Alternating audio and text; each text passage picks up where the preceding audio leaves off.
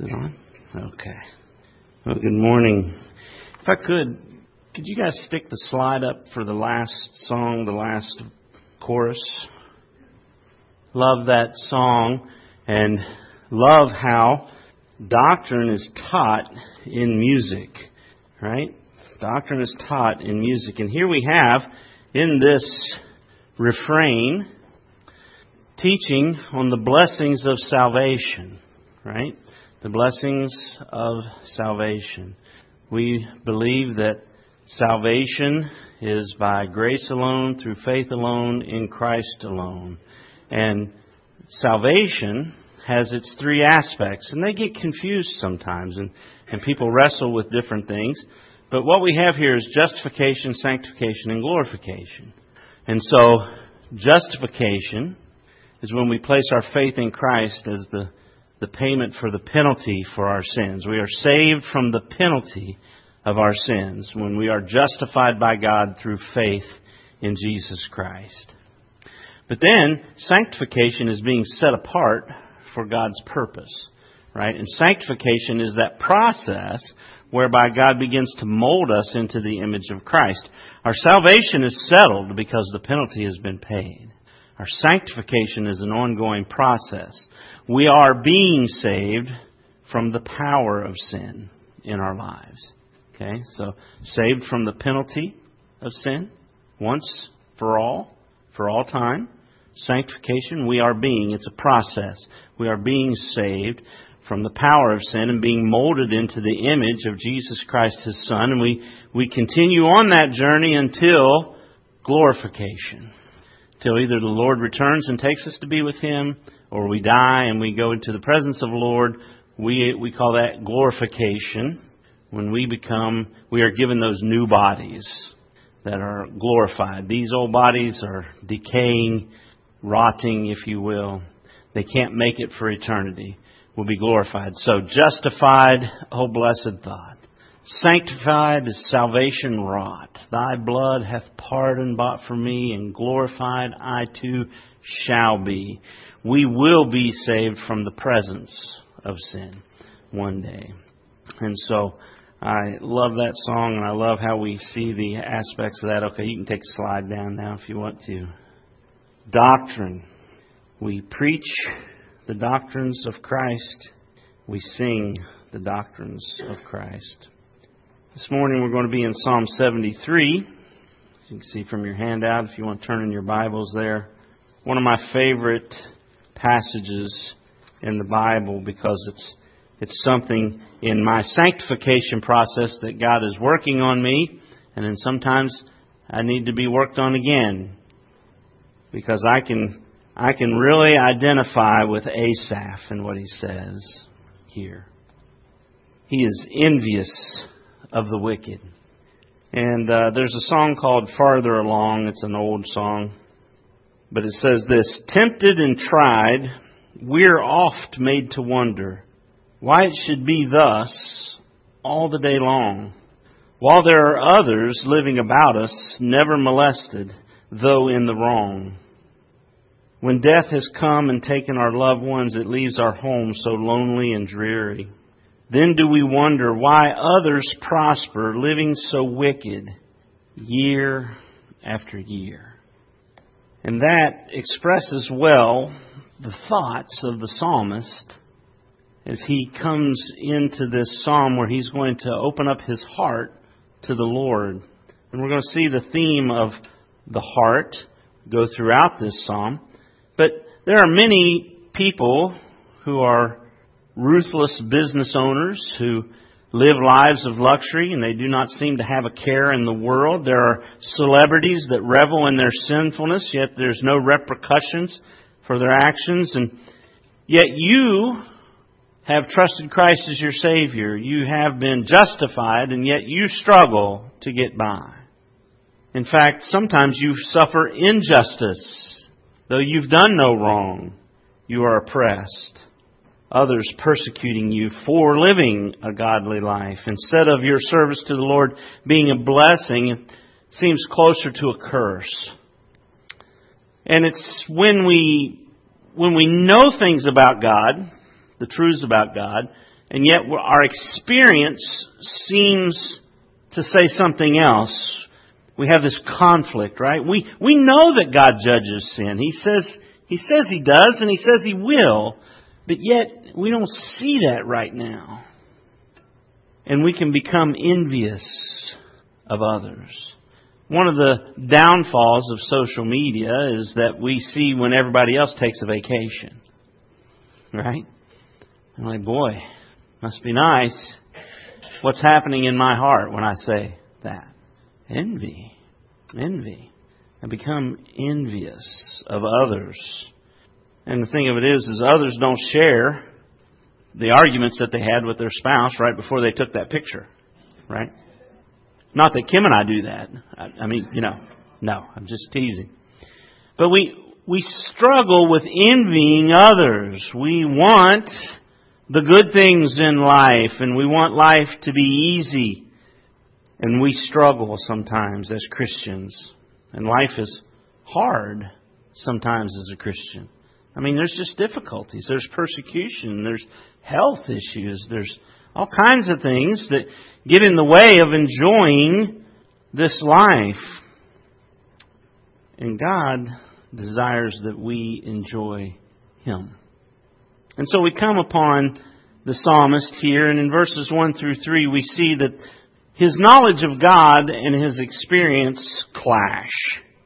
And we have in verse 1 a psalm of Asaph. Asaph was set aside by David to write hymns and lead music in the tabernacle. And he says this, "Truly God is good to Israel, to those who are pure in heart. But as for me, my feet had almost stumbled. My steps had nearly slipped. For I was envious of the arrogant when I saw the prosperity of the wicked." The pure here are not perfect people, but they're loyal people, loyal to the Lord in their speech and action. So they have pure motives, if you will. They're not hypocrites. They have pure hearts. They're following the Lord. But Asaph has a struggle of belief because of experience. Knowledge of God and his experience clash, and he finds that his heart has become envious. And then he describes the wicked to us. Here's the earthly reality. I mean, we want to go out and tell people, hey, you need to get saved and you need to follow the Lord because, man, life will be good. Well, life will eventually be real good in the new creation, right? But this life, not necessarily. So he describes what he's envying about the wicked here. Verse 4 through verse 12.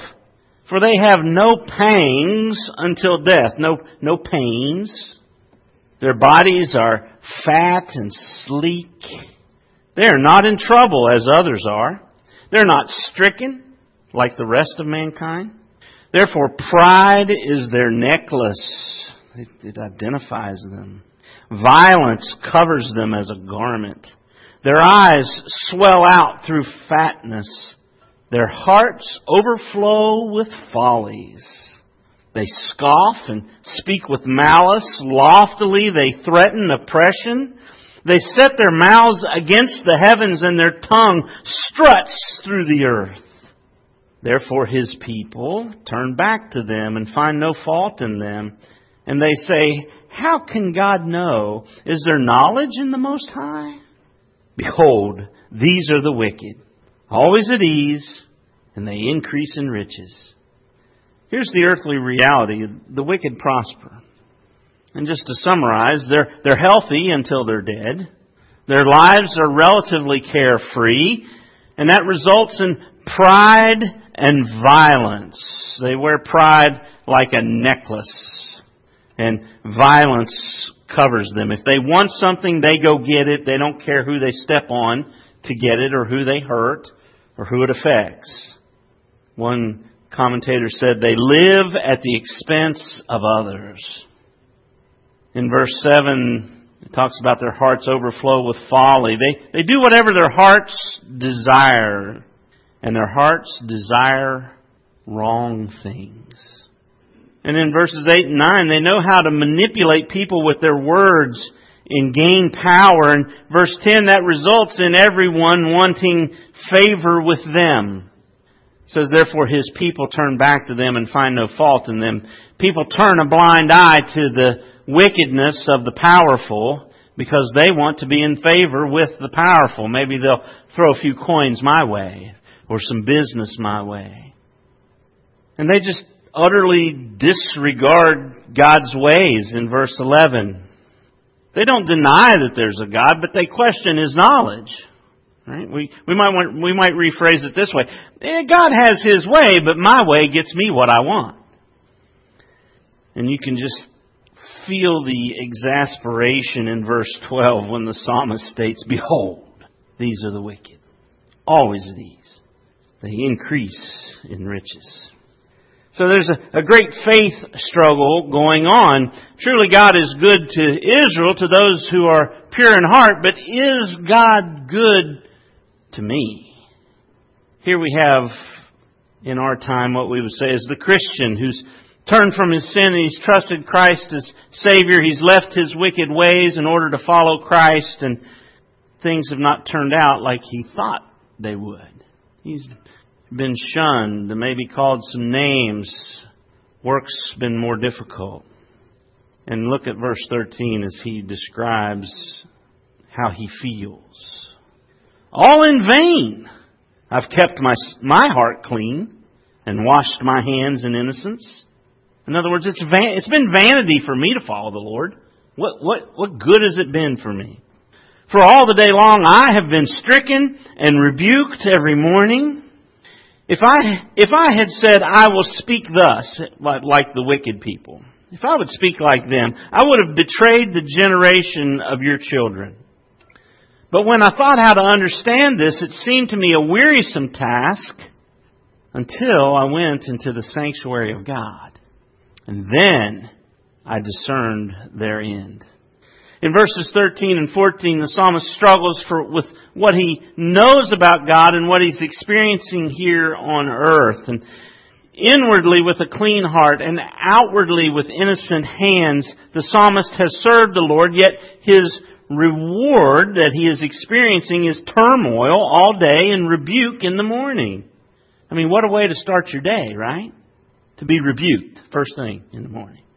And he is envious of the wicked who prosper. His struggle is so great that he begins to believe that he's followed the Lord in vain. And his internal faith struggle is great, but he's keeping it to himself in verse 15. He's like, I can't talk like that, like those wicked people. If I did, it would cause other believers to stumble. To put voice to his thoughts would have been a betrayal of his fellow believers. And listen, some of you may struggle with this from time to time. Sometimes we sit in our pews and we're singing songs and we think, you know what, that's maybe true for some of the people in this room, but it sure doesn't feel like it is to me.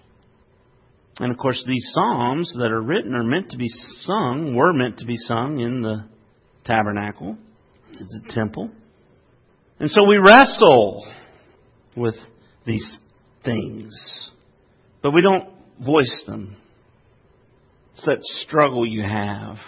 Maybe you're wrestling with things and it's been tough, and somebody comes up to you and says, boy, hey, brother, isn't God good? And you smile and you say all the time. But internally, you're not so sure.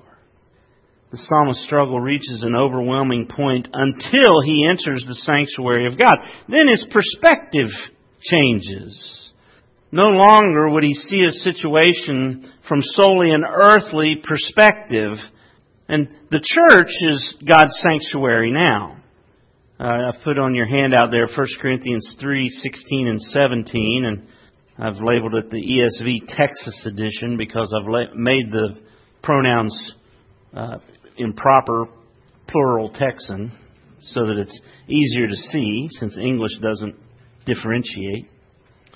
But Paul writes there in 1 Corinthians 3:16 and 17, he says, Do you not know that y'all are God's temple and that God's Spirit dwells in you? If anyone destroys God's temple, God will destroy him, for God's temple is holy, and y'all are that temple. And then Ephesians 2:22, same thing. In Christ, y'all are also being built together into a dwelling place for God by the Spirit. Coming to church and being among God's people helps us to keep things in perspective, because we go out and we live amongst the kingdom of Satan, where he rules and reigns, all throughout the week. But we come in here, this is God's territory. This is God's kingdom. We're representing God's rule here. And we're reminded to not just focus on the horizontal, but to remember the vertical. And so, when he enters the temple, he discerns their end. Upon entering the sanctuary, the psalmist is reminded of a heavenly reality. God will judge the wicked. Look at verses 18 through 20. He says, "Truly you set them," that's the wicked, "truly you set them in slippery places. You make them fall to ruin. How they are destroyed in a moment, swept away utterly by terrors. Like a dream when one awakes, O Lord, when you rouse yourselves, you despise them as phantoms." Now, what's that saying, phantoms? It means something shadowy, something without form or substance. And so, in this context here, when he's talking about dreams, dreams have a form of reality. You ever had one of those dreams that just seems so real? And then you woke up and you're just like, what, did that just happen? Right? They have a form of reality, but they're not real. And so when you have a wonderful dream and you wake up, you're disappointed it wasn't real. But when you have a nightmare and you wake up, you despise the dream. And when God brings judgment, He is going to despise the wicked like a bad dream. You see, eternal judgment awaits the wicked. They may believe there's a God, but they don't believe that He knows what is best. And so they don't follow Him. And folks, we tend to think of the wicked as people out there, and they have they just disregard God. But beloved, unfortunately, I think this describes some people who are in church, maybe even in church today. You believe there's a God, you just don't think He knows what's best. And so you choose what's best. You choose what delights your heart. And you don't think God knows what He's talking about. Be careful. You may be following an idol of God that looks more like you than He does like God. Arrogance will make a person reject Jesus Christ as their Savior, and it will result in their eternal punishment. 2 Thessalonians chapter 1, verses 6 through 10. It's there on your handout. Thessalonians were going through a lot of persecution in the early church. They were being persecuted by the people they lived among. And we're kind of jumping into the middle of a sentence, but in verse 6, but it says, "God considers it just to repay with affliction those who afflict you, and to grant relief to you who are afflicted, as well as to us." When's that going to happen? When's He going to afflict the wicked? And when is He going to grant us relief? Well, it's when the Lord Jesus is revealed from heaven with His mighty angels in flaming fire, inflicting vengeance on those who do not know God and on those who do not obey the gospel of our Lord Jesus Christ. Now, pause there for just a minute, because we have two categories of people that are going to be judged here. The first is those who do not know God. There are people in this world who have not heard the name of Jesus besides as a curse word or used in vain. And if you go through your life, or if they go through their life and they never hear the gospel, they will be punished because they're sinners. And that's why it's so important that we get the gospel out, that we go to them. It's God's plan to save His people is for His people to go into the world. It's the Great Commission. It's why we as a church support missionaries who go to places that we can't go, so that they can give the gospel to people who have never heard. So He's going to inflict vengeance on those who do not know God, those that have been brought up in false religious systems, never heard about the true God. And there's a second category, those who do not obey the gospel of our Lord Jesus. And that second group is the people who hear the gospel, but they don't repent of their sin and follow Christ as their King. They reject Him. They hear it, but they reject Him. Vengeance is going to come on them. Verse 9, they will suffer the punishment of eternal destruction away from the presence of the Lord and from the glory of His might, when He comes on that day to be glorified in His saints and to be marveled at among all who have believed, because our testimony to you was believed. So for the people who hear the gospel and believe the gospel, we get to marvel in the greatness of God when He returns for His people. Now, it may trouble you. You say, well, people have never heard. Is that fair, Pastor? Well, we don't want fair, right? We want mercy, because all have sinned and fallen short of the glory of God. I like to put it this way. Some people deserve hell more than others, but nobody deserves heaven. Some people deserve hell more than others, but nobody deserves heaven. And there may be a wicked person who's lived a very wicked life. And I think, man, they don't deserve to be saved, but they repent of their sins and they trust Christ as their Savior. And when we get to heaven, he may be in the room next to mine, and we'll walk out and I'll go, whoa, I didn't expect to see you here. You don't deserve to be here. And he'll look at me and go, you don't either. Some people deserve hell more than others, but nobody deserves heaven, beloved. We all need a Savior. The wicked live in an unreal reality. They're here today and gone tomorrow. And the psalmist has been reminded of this fact. For the wicked, this world is as good as it gets. But for the believer, this world is as bad as it gets.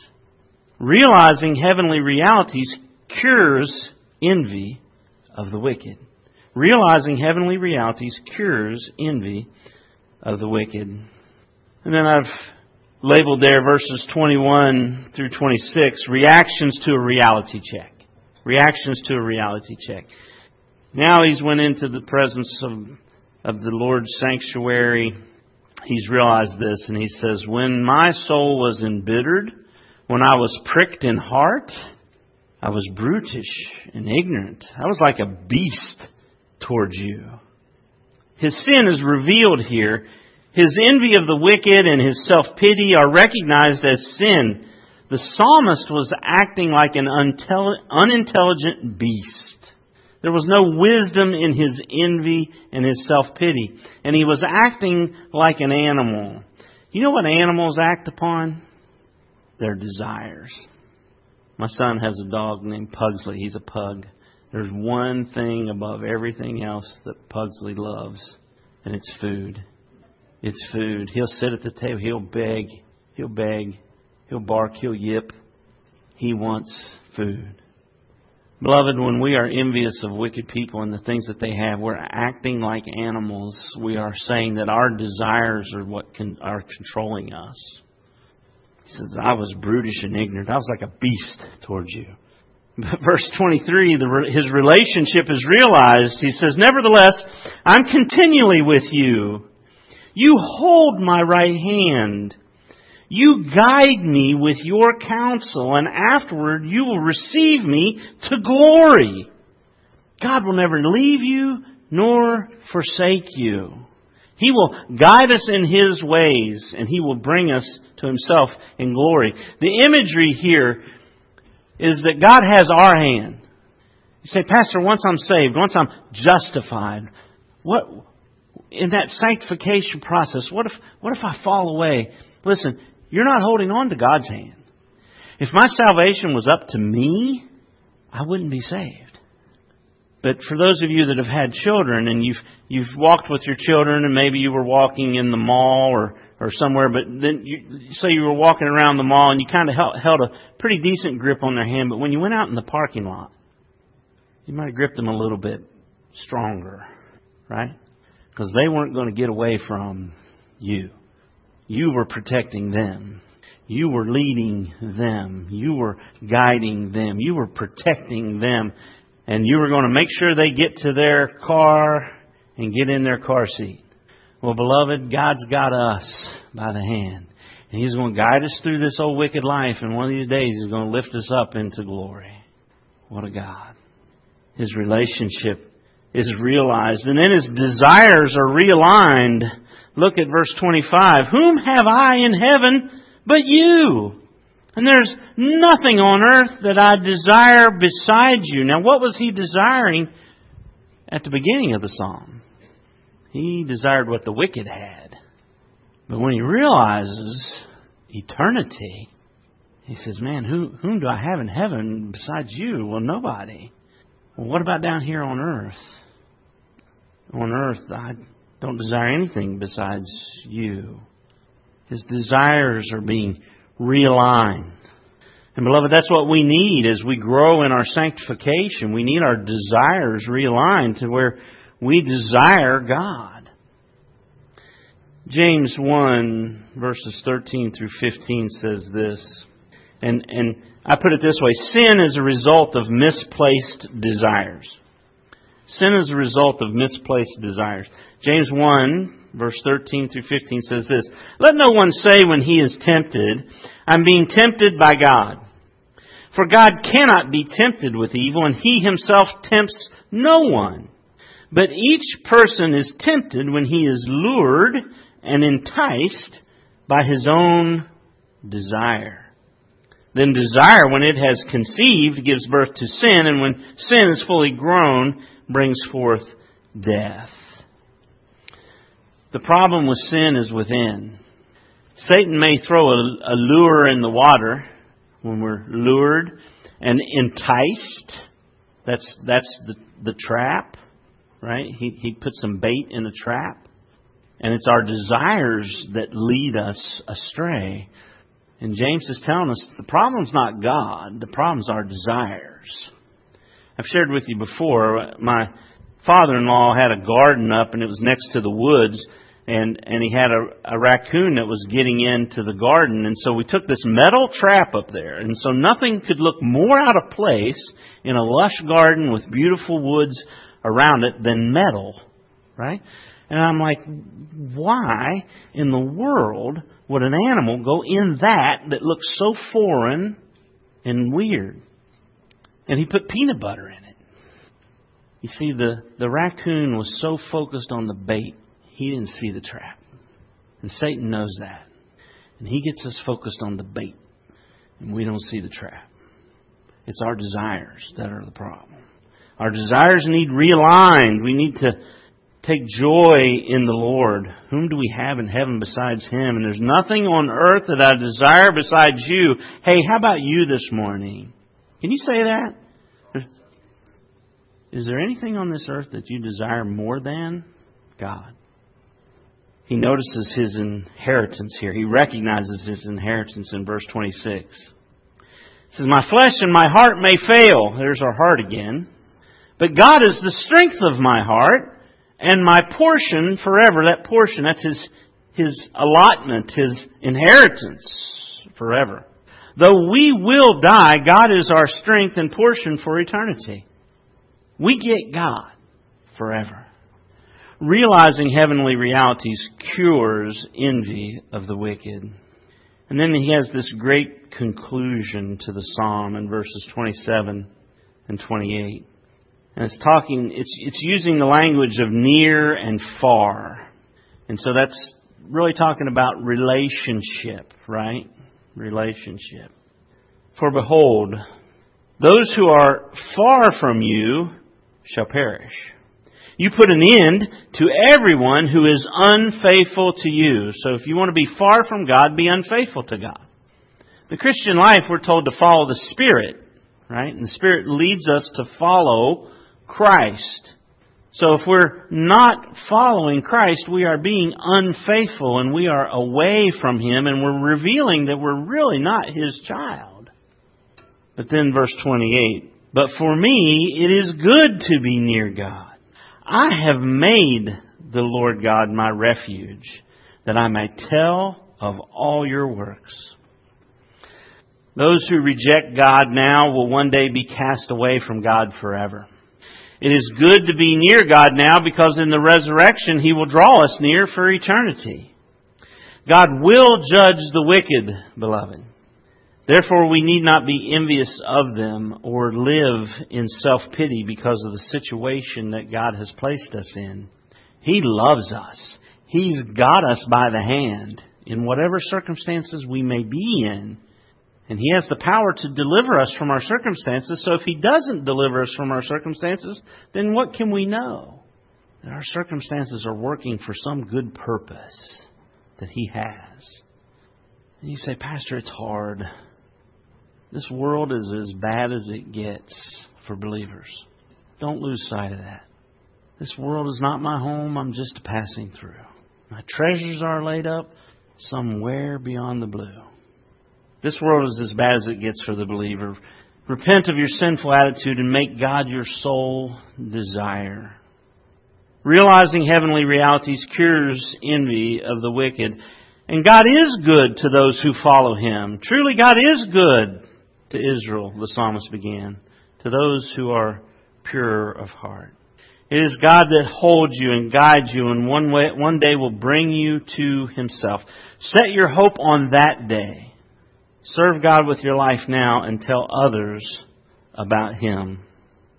Now, the lyrics that I shared with you, we finished with, then do we wonder why others prosper, living so wicked year after year. It then goes on to say, farther along, we'll know all about it. Farther along, we'll understand why. Cheer up, my brother. Live in the sunshine.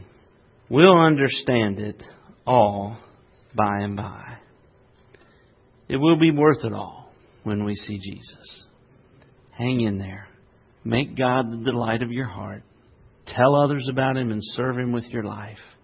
And let's not be envious of the wicked. Let's pray. Heavenly Father, Lord, we thank You for Your goodness, for truly You are good to Your people. Father, sometimes our hearts begin to desire other things besides You. And our desire for other things grows while our desire for You dims. And Father, I pray if that's the case here this morning with any in our midst, I pray that You will become large again. Become the desire to see fulfilled and enjoyed in this life and in the life to come.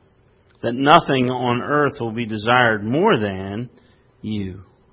And then, Father, if there are those here today who do not know Christ as their Savior, I pray that they will turn from their sin and place their faith in Christ and Christ alone for their salvation. May You show them how great their sin is, but how great the Savior is who died for them.